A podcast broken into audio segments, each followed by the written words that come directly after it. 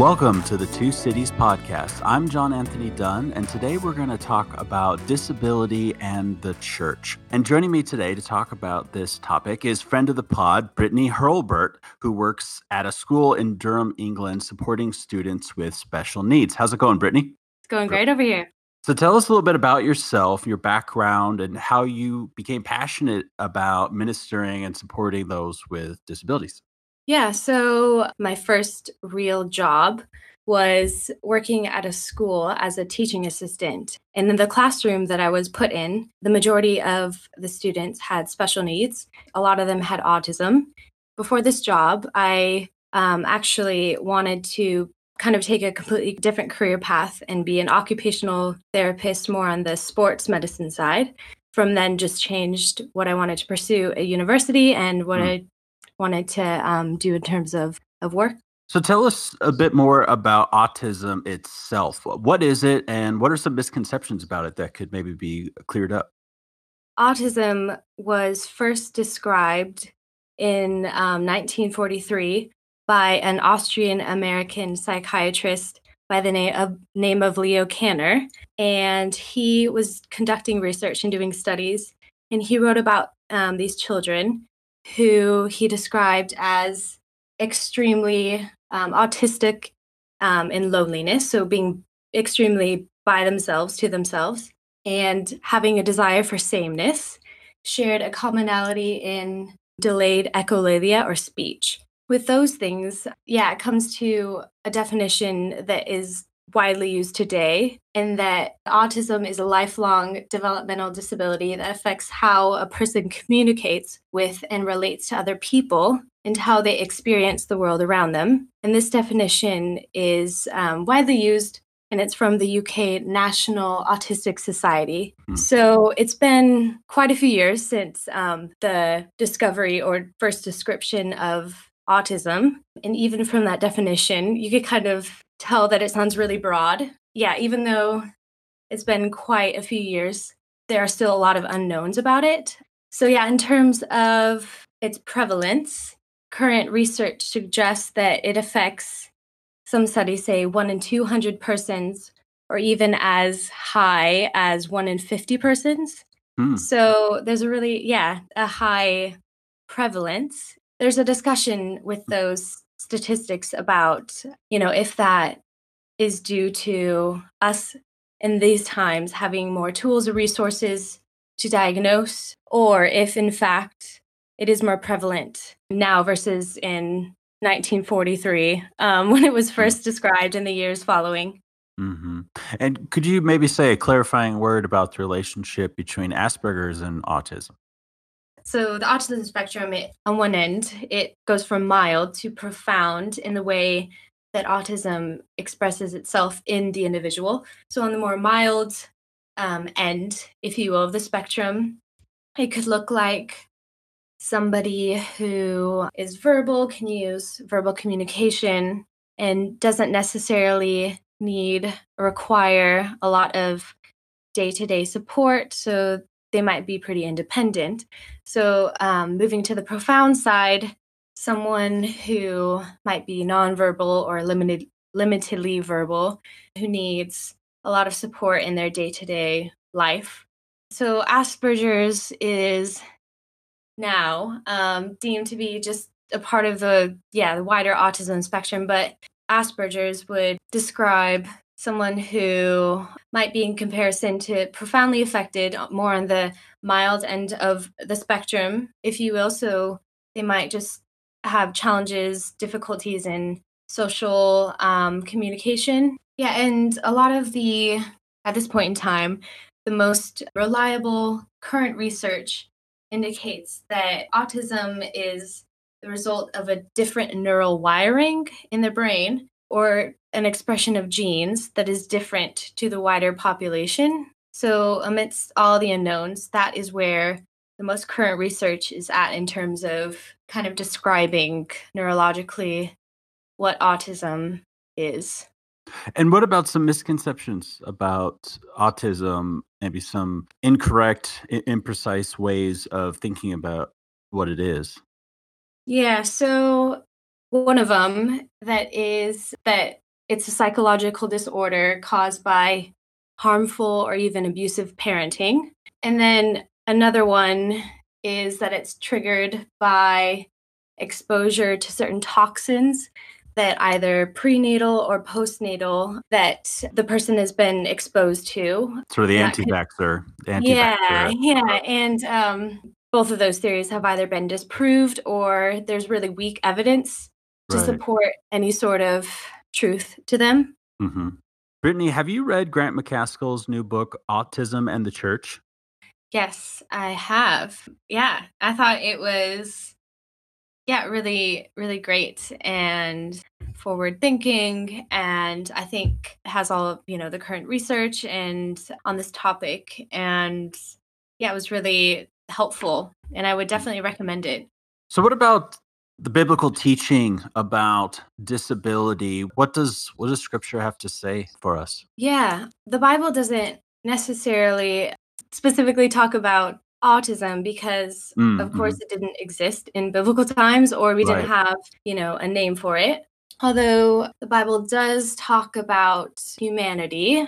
Yeah, Genesis 1:26, in which it describes humanity as being created in the image and likeness of God. So yeah, as these image bearers, we all as humanity share in the rational world together. So I think these verses, yeah, might seem at first a bit like, of course, but when you kind of, yeah, really think about it in terms of these actually are relevant to, you know, viewing people with varying types of abilities. I think, yeah, it's really powerful.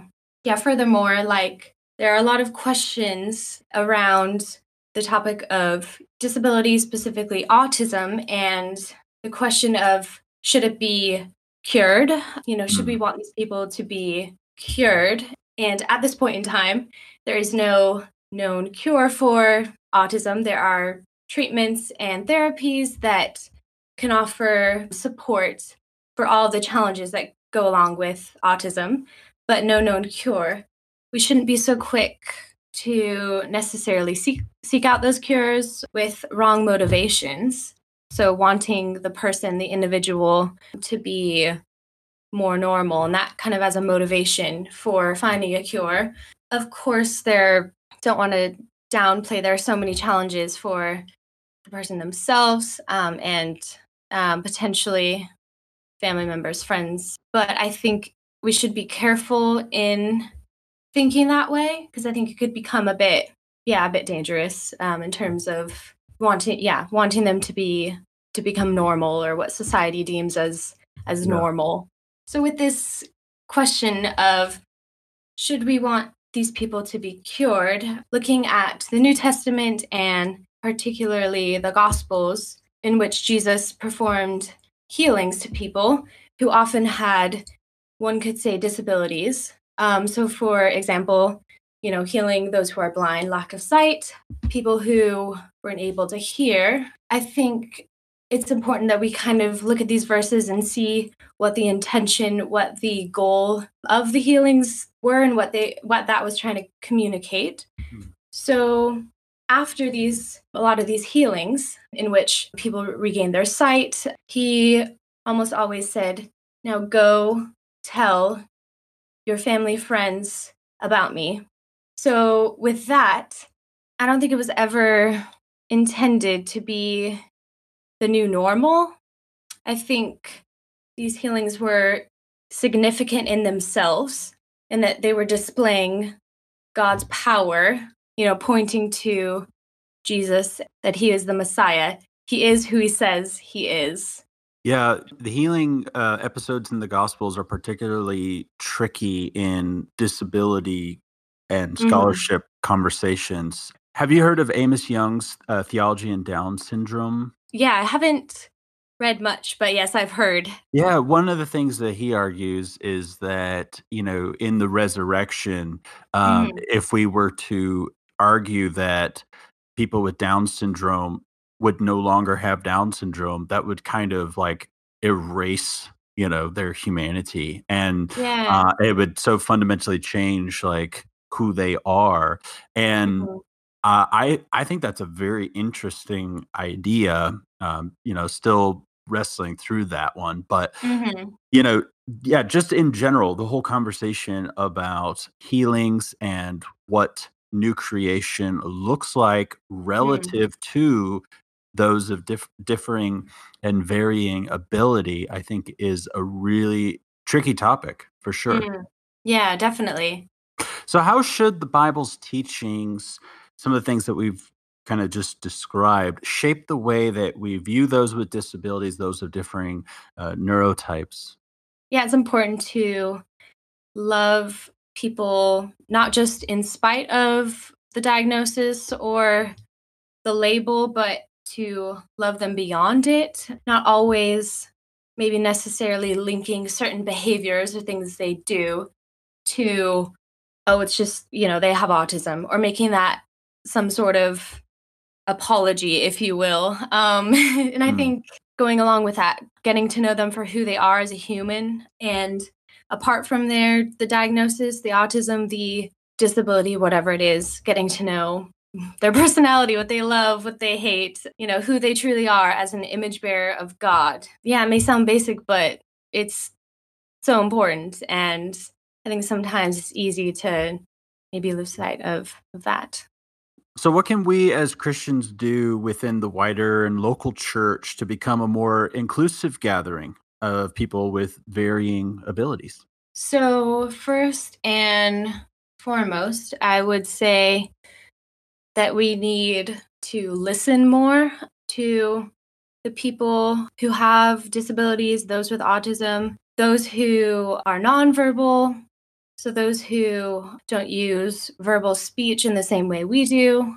Listen to them in terms of their, you know, body language, other types of communication that they use. I think we should be better at listening to them.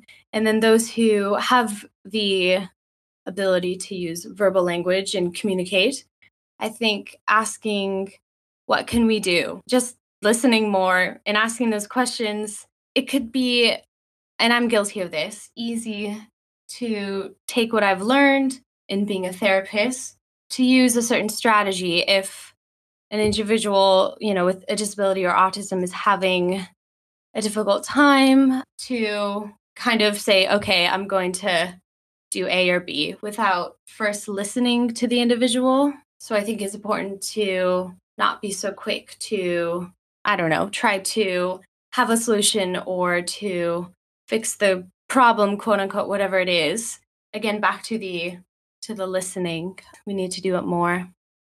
Yeah, I also think there's a dynamic where it shouldn't be strictly one way, you know, where it's like, okay, how can we help? How can we serve?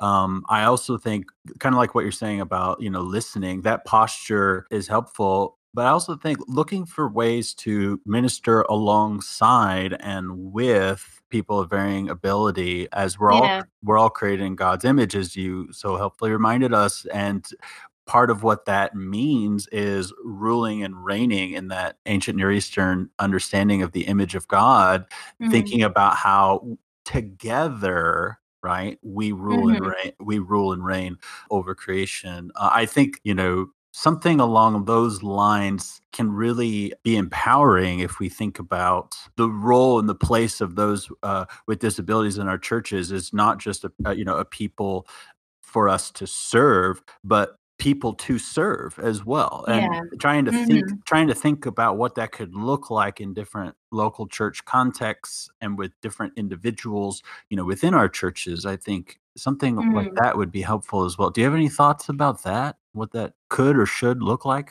Yeah, I think it could look like a lot of different things, and I think it's within the recognizing of the gifts that everyone varying abilities bring. We should draw upon and be united and serve one another in. And I think one thing, I guess, more specifically, sometimes people with autism can be said to be too blunt or even misinterpreted. Something they have said a lot of times are misunderstood. But I think we should be more attuned and be humble, and that maybe that's something, that specific thing is something either we individually or the church needed to hear. And so I think knowing that they're as valuable as anyone's voice, and that we should take them as such because their voice matters. What are some things that you have learned personally from working with people with special needs, people with autism, you know, things that you've learned from them directly, like they've taught you about what it means to be human, what it means to be a Christian, you know, these sorts of things. Any thoughts on that? Yeah, how varying and different and awesome that God created us so differently from each other. His creativity made everyone so unique and so different, but united in Christ all the same. And yeah, I really hope that more people, especially those with autism or other types of varying abilities themselves, along with people working in the fields, people who are parents or carers, friends, people who have autism or disabilities, will continue this conversation and become, as a result, more united in society and more inclusive and more united as a church. And I really hope that there will be continued theology developed on this topic, because I think that's really important in furthering our understanding of this topic. All right. Well, thanks for that, Brittany. It's been wonderful chatting with you and thinking more about how we as a church can be more inclusive towards those with disabilities and varying abilities of different sorts, thinking about how we can minister alongside them, learn from them directly, recognizing that everybody is created in the image of God and that we've all been gifted in different ways, and that God intends for us to be united people as His church. Thanks for joining us today, Brittany. Yeah, thank you for having me.